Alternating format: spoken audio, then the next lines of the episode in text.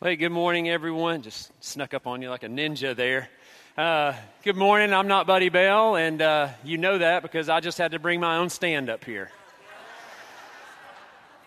Hope he's watching. Uh, no, I'm Dan. I'm the connections minister here. This is not my, my regular gig uh, to be up here, but, but I'm excited to be up here today. And uh, really, really thankful. Uh, this is a special day. Uh, it's a special day because of our strategic ministry partnership that we have with Agape. We're so excited about new partnerships that are growing. Um, God's at work. Amen. I mean, God's at work. He just is. And if, if you're not seeing it, um, let me give you a couple of reasons why. We have an enemy that hates the advancement of the gospel of Jesus Christ, and he is attacking you all day, every day. And also, sometimes we're just really focused on ourselves. So, those two things can really cause us to, to miss seeing some of the ways God's at work. But we're going to talk today about how we can just refresh that, that focus and that view. Um, I want to pause right here and just say thanks to our, our, community partners who are here today. And we had some other community partners recently on October 29th join us when we had featured our tables uh, throughout the entire month of October, leading up to um, Serve Together Sunday, which was last week.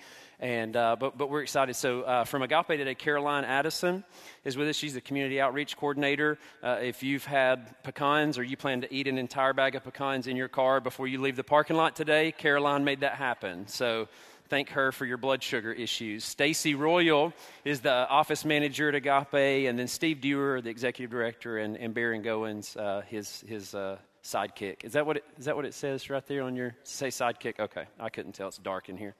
But uh, Baron led us in communion thoughts. Thank you, Baron, for that. That was powerful. Uh, excited that they're here. We also have Dan Williams, who's the director for DHR for Montgomery County Department of Human Resources. Jennifer Okoye is a program manager working, I think, Sidekick uh, is what her, her name tag says as well. And then Katie Lassiter is one of our, our members. Uh, Katie, Melanie Gwynn, Shanna Phillips, and my wife, Leanne, um, head up Father's Heart here at Landmark. That's our ministry for foster care and adoption. But we need a lot of partners, and uh, a lot of partners need us. Katie recently found out about the Forgotten Initiative. You're going to get to hear her share a little more about that in, in a little while. But some other partnerships we have mentioned Father's Heart, that's our group here. Um, Heart to Heart is a uh, clothes and essential needs closet or store, free store to adoptive and foster families. That's housed at Frazer uh, Independent Methodist Church, the backside of their building. They're gracious enough to give heart to heart space there, and, and, we're a strategic partner with them. CASA, which does advocacy, um, Karen Bone uh, one of our members uh, works for, for CASA. Charity Albert, Alpert and her daughter Alexis head that up. And they, they have combined Heart to Heart and CASA as, as partners together. So, uh, and then Lifeline Children's Services. So, so thankful for them. Uh, my family wouldn't be uh, what it is today without um, Agape.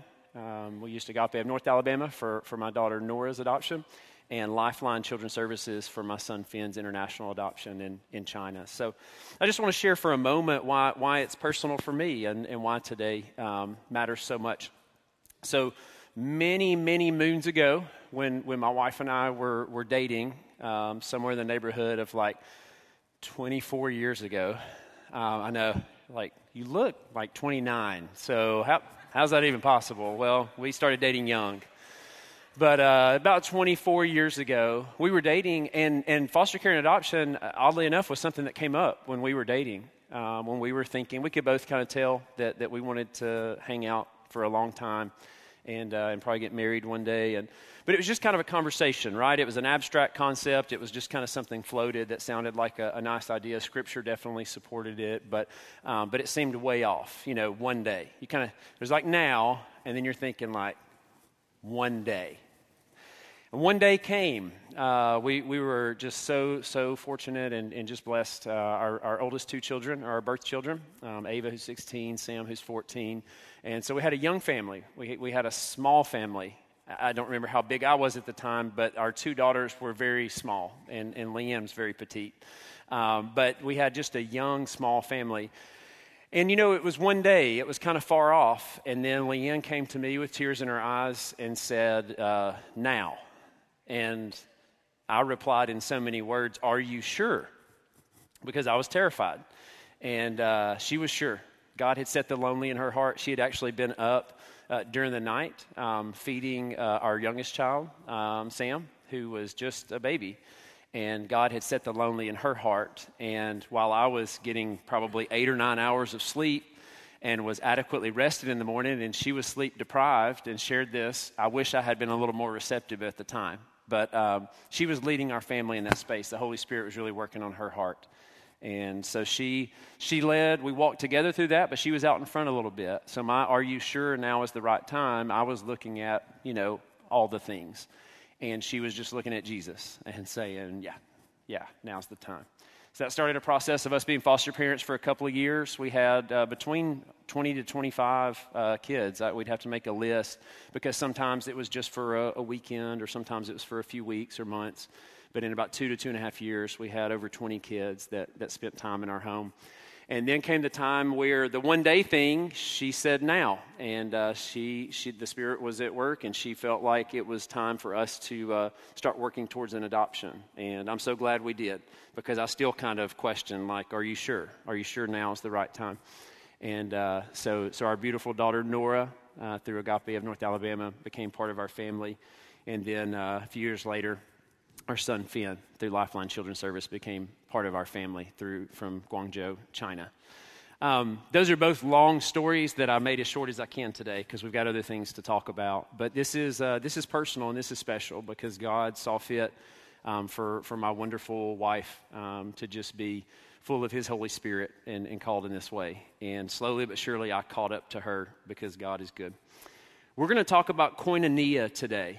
Um, you know, there's a couple of things that made that possible for us. Leanne was out in front of me a bit, and so agape for our first adoption played a huge role in us being foster parents and us having those conversations about what does adoption look like? Is this something that we that we can even do? So agape played a big part.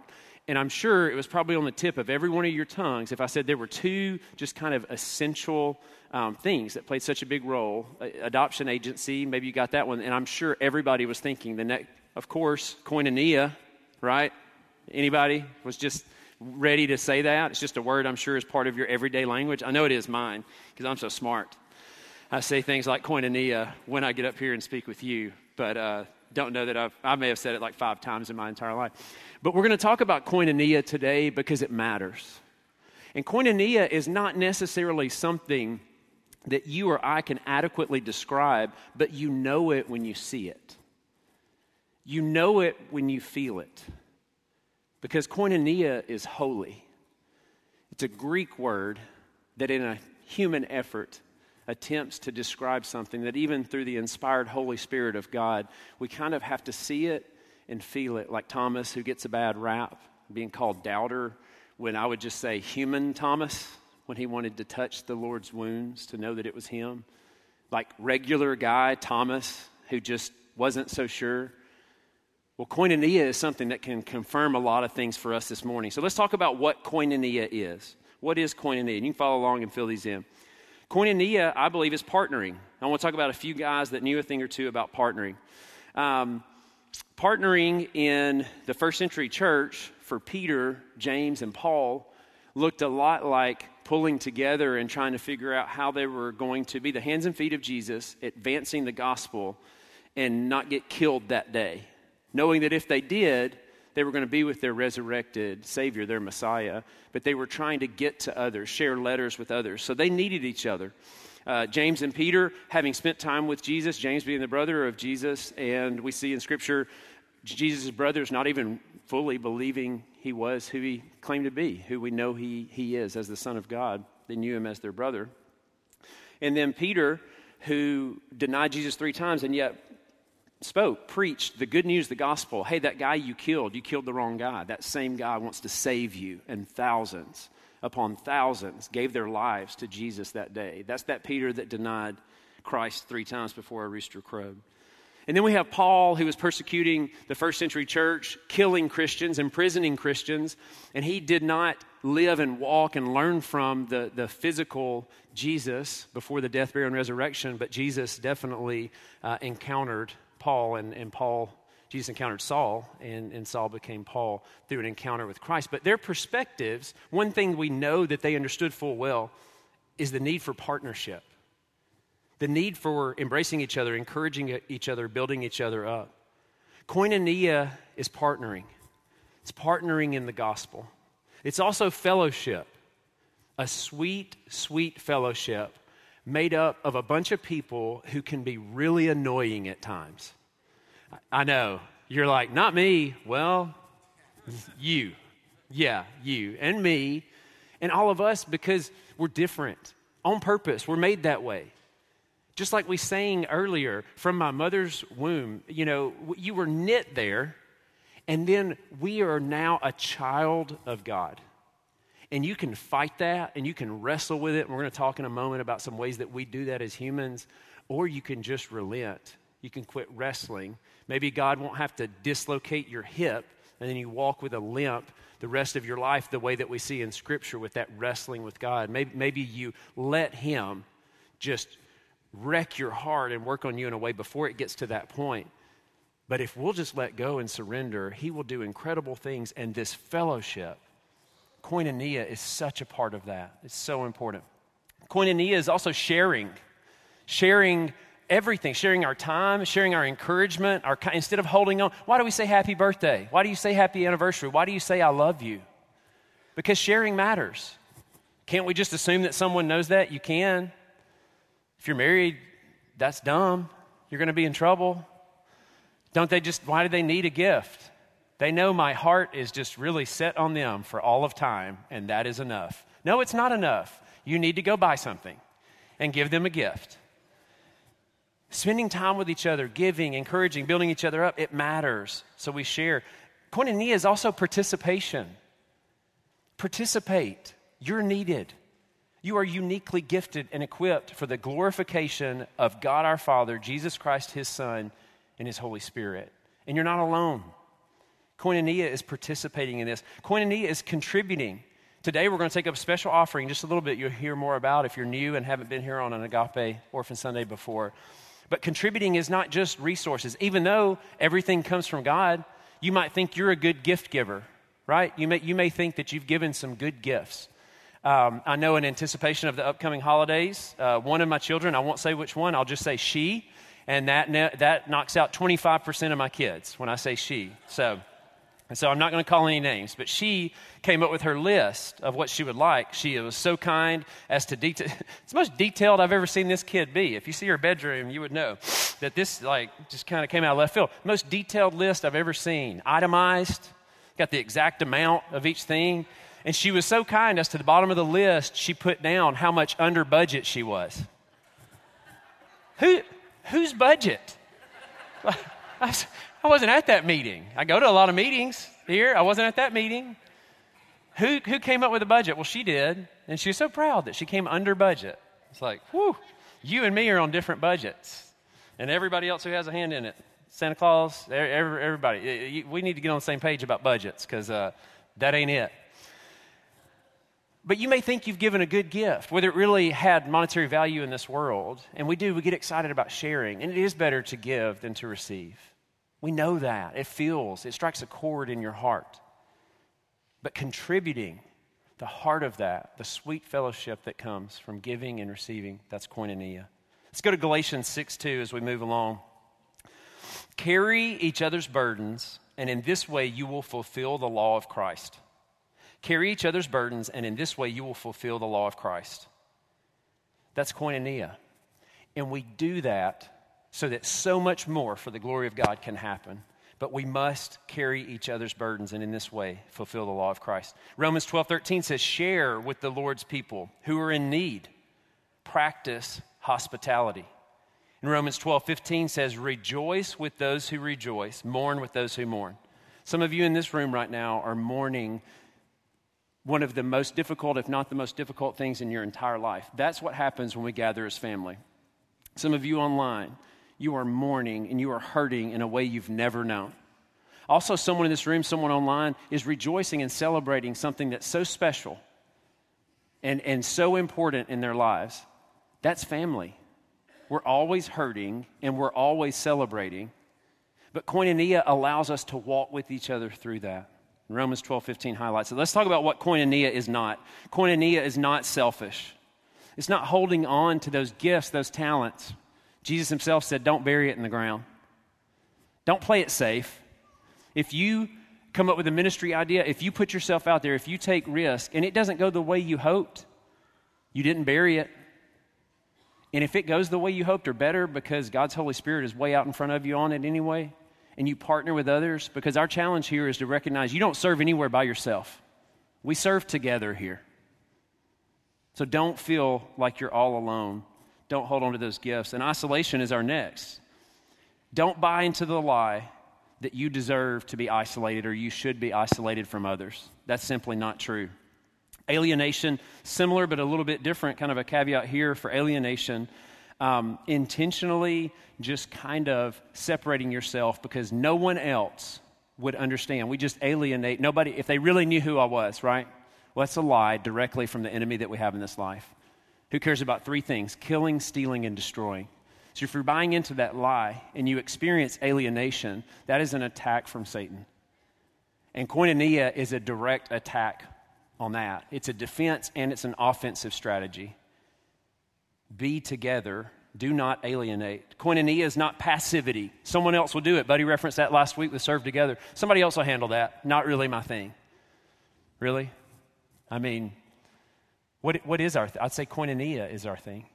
It's that sweet uh, fellowship, that, that pulling together, doing together what none of us can do alone, which we will do shortly for Agape and what we will do for DHR and all of our other partners, what none of us can do by ourselves. So it's not passivity. It's also not apathy. It's not just not caring, not giving a rip. You can't be apathetic about koinonia because it means everything for us. We need it. It's, it's being together, even when we get on each other's nerves. My wife does not keep a list of how many times, I don't think, a mental record of how many times I've gotten on her nerves because that is endless. It's, it's every day. More of the day than I'm okay with, but like that's, we cannot keep up with this idea of because we struggle or wrestle with each other at times, just have hard conversations. Talk to each other in love. Bear it out so that we can spur each other on for good things. Because we're here from James in just a second, and he basically said, You believe? Okay. Yeah, there's a bunch of people that believe got some demons that believe. You're going to have to do something with that faith. So that's, that's where apathy is not koinonia. So let's go to James 127 as we close this part of the, the, our talk up. Religion that God our Father accepts as pure and faultless is this. And, and I don't know if James, when, when he's sharing this, writing it, speaking it conversationally, if he puts his hand with someone and he says, It's this. I don't know if there's a child right there who is, because we see in Isaiah, we see throughout the Old Testament, God is a father to the fatherless. Guess how he does that? You and me. We're his hands and feet. If he's going to defend the fatherless, he does it through us. We are the physical representation of Jesus Christ in this life right now. If you're drawing a breath, that's you, that's me, that's us. So he says, if it's pure and faultless, it's this. And I just wonder if there's, there's a widow, there's a child, an orphan right there, and he says it's right here. To look after orphans and widows in their distress and to keep oneself from being polluted by the world. That's James 127. Our next slide, I believe this is descriptive, not prescriptive. Maybe he was talking about someone right there, or he was just referencing what he sees and what God saw in the church right there. But it's not prescriptive as if if we just do this, we don't have to worry about anything else. Like this, this is not our salvation. James says, show me, show me your faith without works. It's dead. It needs to be resuscitated. It, it has no life, it has no breath in it. Because if we have surrendered to Jesus, given our life to Him, we will answer the calling that, that God's given us. But koinonia is what produces diakonia. The spirit of koinonia, us together, it's how we serve together. It's how we do incredible things for the glory of God that we could not do alone. So, to con- continue in that conversation, I want to invite Steve Dewar up. If we can get some help, just all three stools brought on up, and then Katie Lassiter is going to join us in a moment. But I'm going to bring Steve up um, to share about Agape and share about our partnership there. Appreciate it. So, Steve, you were with us about a year ago today and uh, you shared with us about um, maternity And I know a lot of us probably think about agape and we think foster care, we think about adoption. But, but update us. Tell us about agape and, and maternity care. Sure. Um, it's always great to be here at Landmark. Uh, so last year, we were still learning some things. So I want to give you an update on what we've learned by going backwards just a little bit. If we can do the first slide there, okay. So October of 2021, to give you some context of what normal was for Agape, we were serving six pregnant women at the beginning of that fiscal year. The next slide is going to show you that in the first nine months of that fiscal year, we added 20 more moms and served 26 moms during that time. Well, at the end of June, the Dobbs decision happened. That's the next slide. See that little Supreme Court building on the thing? That's the Dobbs decision that said the state has its ability to make its own rules regarding abortion. And it was about that time that I came here. Uh, actually, it was a bit later, but go to the next slide. We already saw a jump from the end of June till the end of September. We served 10 more women. So we served 20 new moms in nine months, 10 in three months. And then the next slide will show you that we started October 22 with 16 expectant moms we were working with. So 16 expectant moms. And that's where we were here with you guys last year, saying, with this growth, if we don't get some help, we're going to have to decide do, do we serve this mom or do we not serve this mom? Right.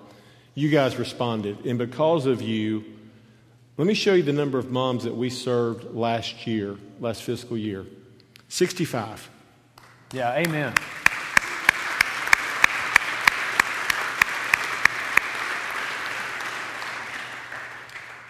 65 moms who came to us in crisis. And you'll, you'll notice that some of those moms have a different color. Some of those are blue because that's the moms that were still active working with us and pregnant on October 1 of this year. So we've gone from 6 to 16 to 23 moms on October 1 this year. We don't see the number slowing down yet it's still going up. We're seeing at least 15 to 17 new moms a quarter right now. So if that number keeps up, we're going to be over 80 this year with the way things are going. But when you look at those figures that are up there, those icons that represent each pregnant mom that we served, they represent two souls. And sometimes those moms make adoption plans with us. Sometimes they choose to parent. But we don't always get to hear what happens to the mom down the road. I want to share two quick stories with you. The first happened right after Agape Sunday here last year. We had a, uh, one of our pregnancy center partners called us and said, We have a mom who's 34 weeks pregnant. She's been hiding the pregnancy from her family, and she wants to make an adoption plan. So our staff went and met with her family, and um, the kind of plot twist was the family wasn't from America. The family was Hindu. And we made it real clear when we met with them hey, guys, we're a Christian organization and we only place with Christian families. If that's a problem, we can refer you to somewhere else and they can help you. And the father said, no, that, that's okay. We just want this to go away. And as we talked, he listened very intently and he finally said, So you'll be at the hospital? And my worker said, Yes, sir, we'll be at the hospital. He said, The whole time. And she said, As long as you want us there, we'll be there. And he said, But you're Americans. What if the baby's born on Christmas Day? Will you be there if it's Christmas Day? And my worker said, Yes, sir. We'll be there even if it's Christmas Day. Well, the baby was not born on Christmas Day, he was born two days early. So, two days before Christmas Day means discharge is Christmas Day and our worker was there and helped the mom and her mom get home and get settled. And I did something I'm not supposed to do on Christmas Day. I opened my work email. And in my work email that afternoon, I had an email from this young lady that said, Mr. Dewar, I just want to tell you what a great job she did taking care of our family, making sure the doc- doctors knew our wishes, the hospital knew our wishes. And today, on Christmas Day, she found a pharmacy open so I could get my medicine so I could be comfortable. And then she said, Mr. Dewar, we're Hindu. We don't really believe in Jesus.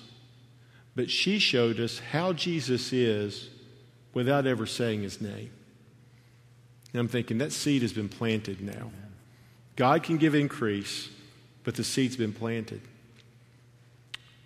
We don't know what's the future for that young lady, but I'm excited to know the start of things. That child is now in a agape adoptive family, doing real well, and they're maintaining contact with each other.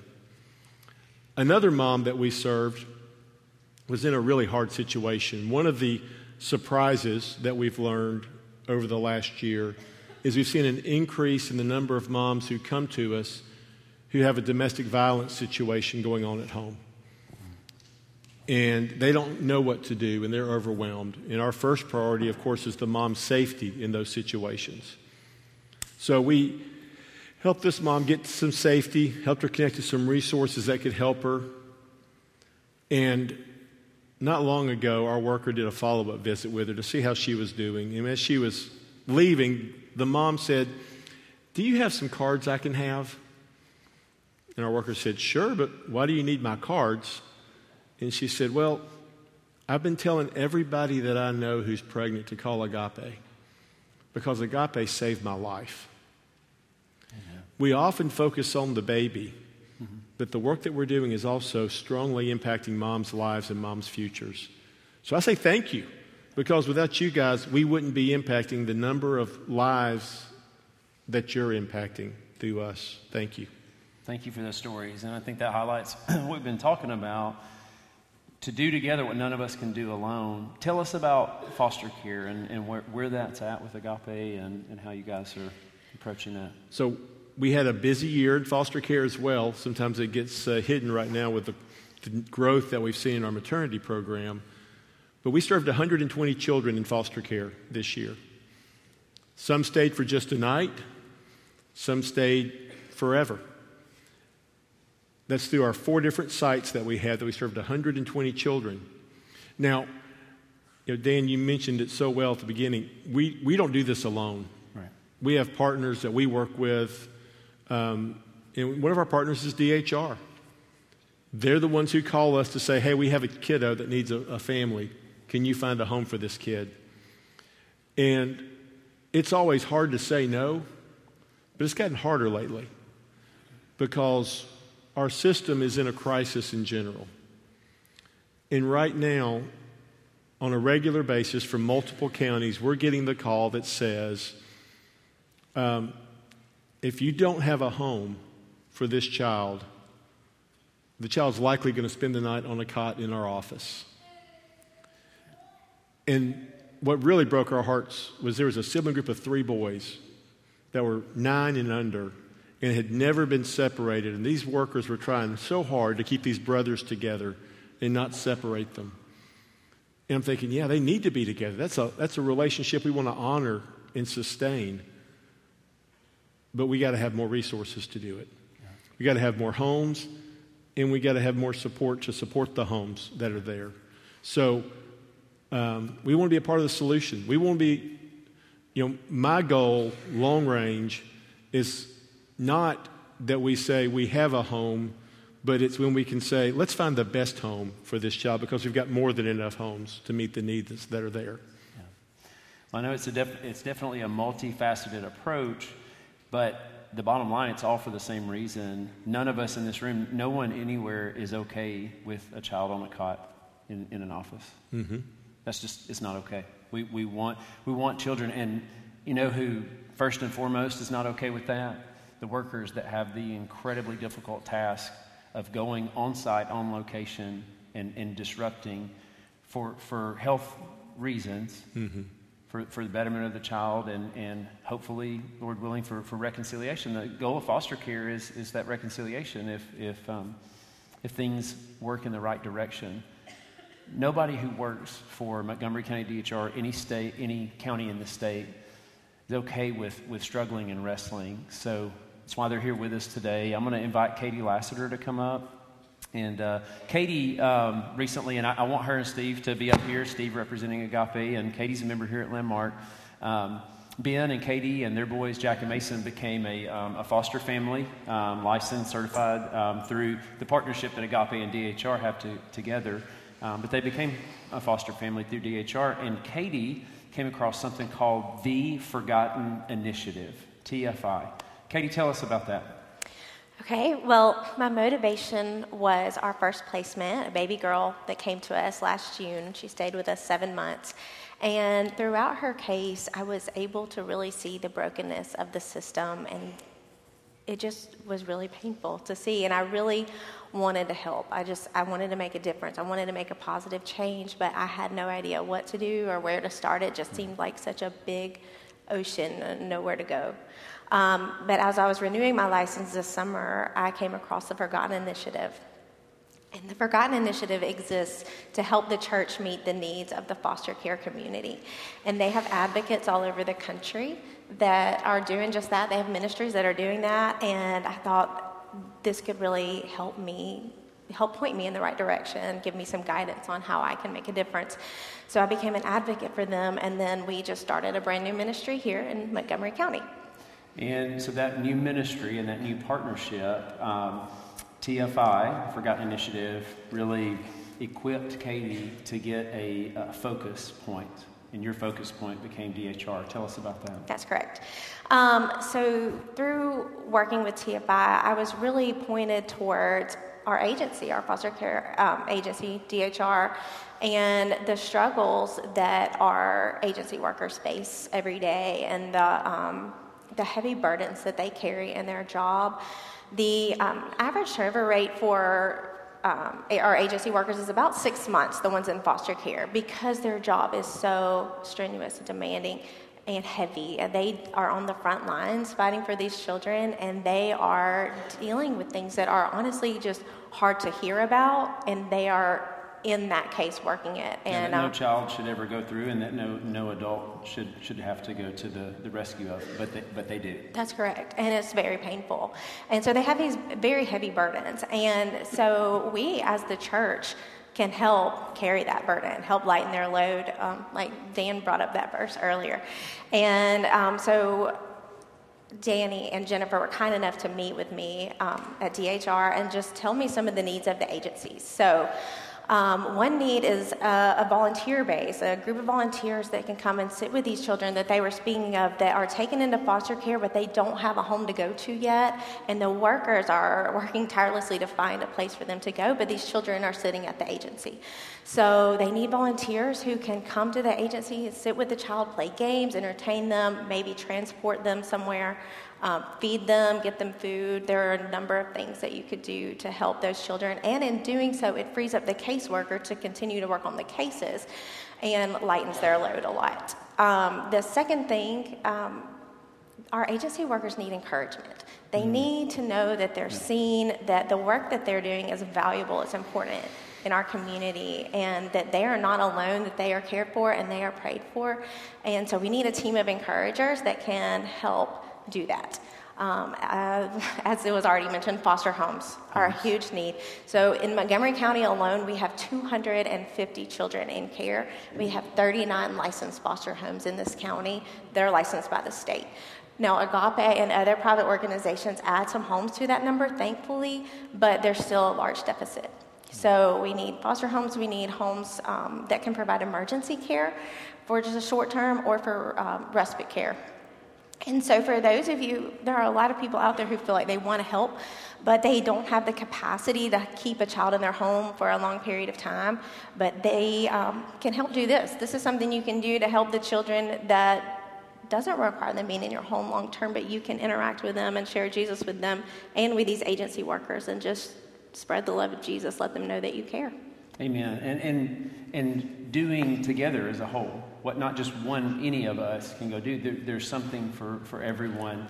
Um, if you're wondering, well, how would I, how do I even learn more about becoming a foster parent? If we can put that next slide up, I'm going to let Steve tell you just a little bit about an interest meeting that's coming up. And this is not you show up to this meeting and they hand you a baby, okay? if, if some of you, that's what you're looking for, you're going to be disappointed. And if for some of you, you're terrified of that, you should be relieved right now because they don't know you and they don't trust you yet. But through a partnership, they can get to know you and trust you. But, but Steve, tell us about this meeting. So, our foster care team is hosting a meeting on December 4th at 6 p.m. at the Vaughn Park Church of Christ. And that's where our Agape's offices are, so that's why we're hosting it there. But if you're interested in learning more about taking the next step to be a foster parent, this is a meeting for you. You're not saying yes, you're just saying, I want to learn more. And we're excited. You know, just a, a, year ago, we had a meeting like this after this Agape Sunday. We have several families who are now foster parents and ministering because of that meeting. So it makes a difference in the lives you're touching. If I can just real quickly yeah, wrap please. up a quick story. So we had 21 children be reunified this year out of that 120 we served.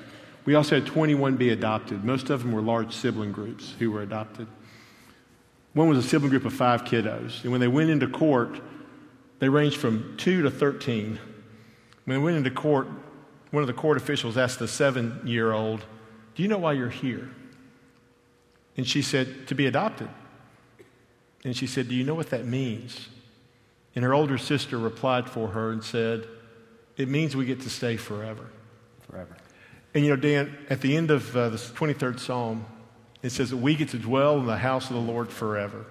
That idea of forever, whether it's reunification or adoption, is key. But to do that, we've got to have the help on everybody in the system to make that work. Amen.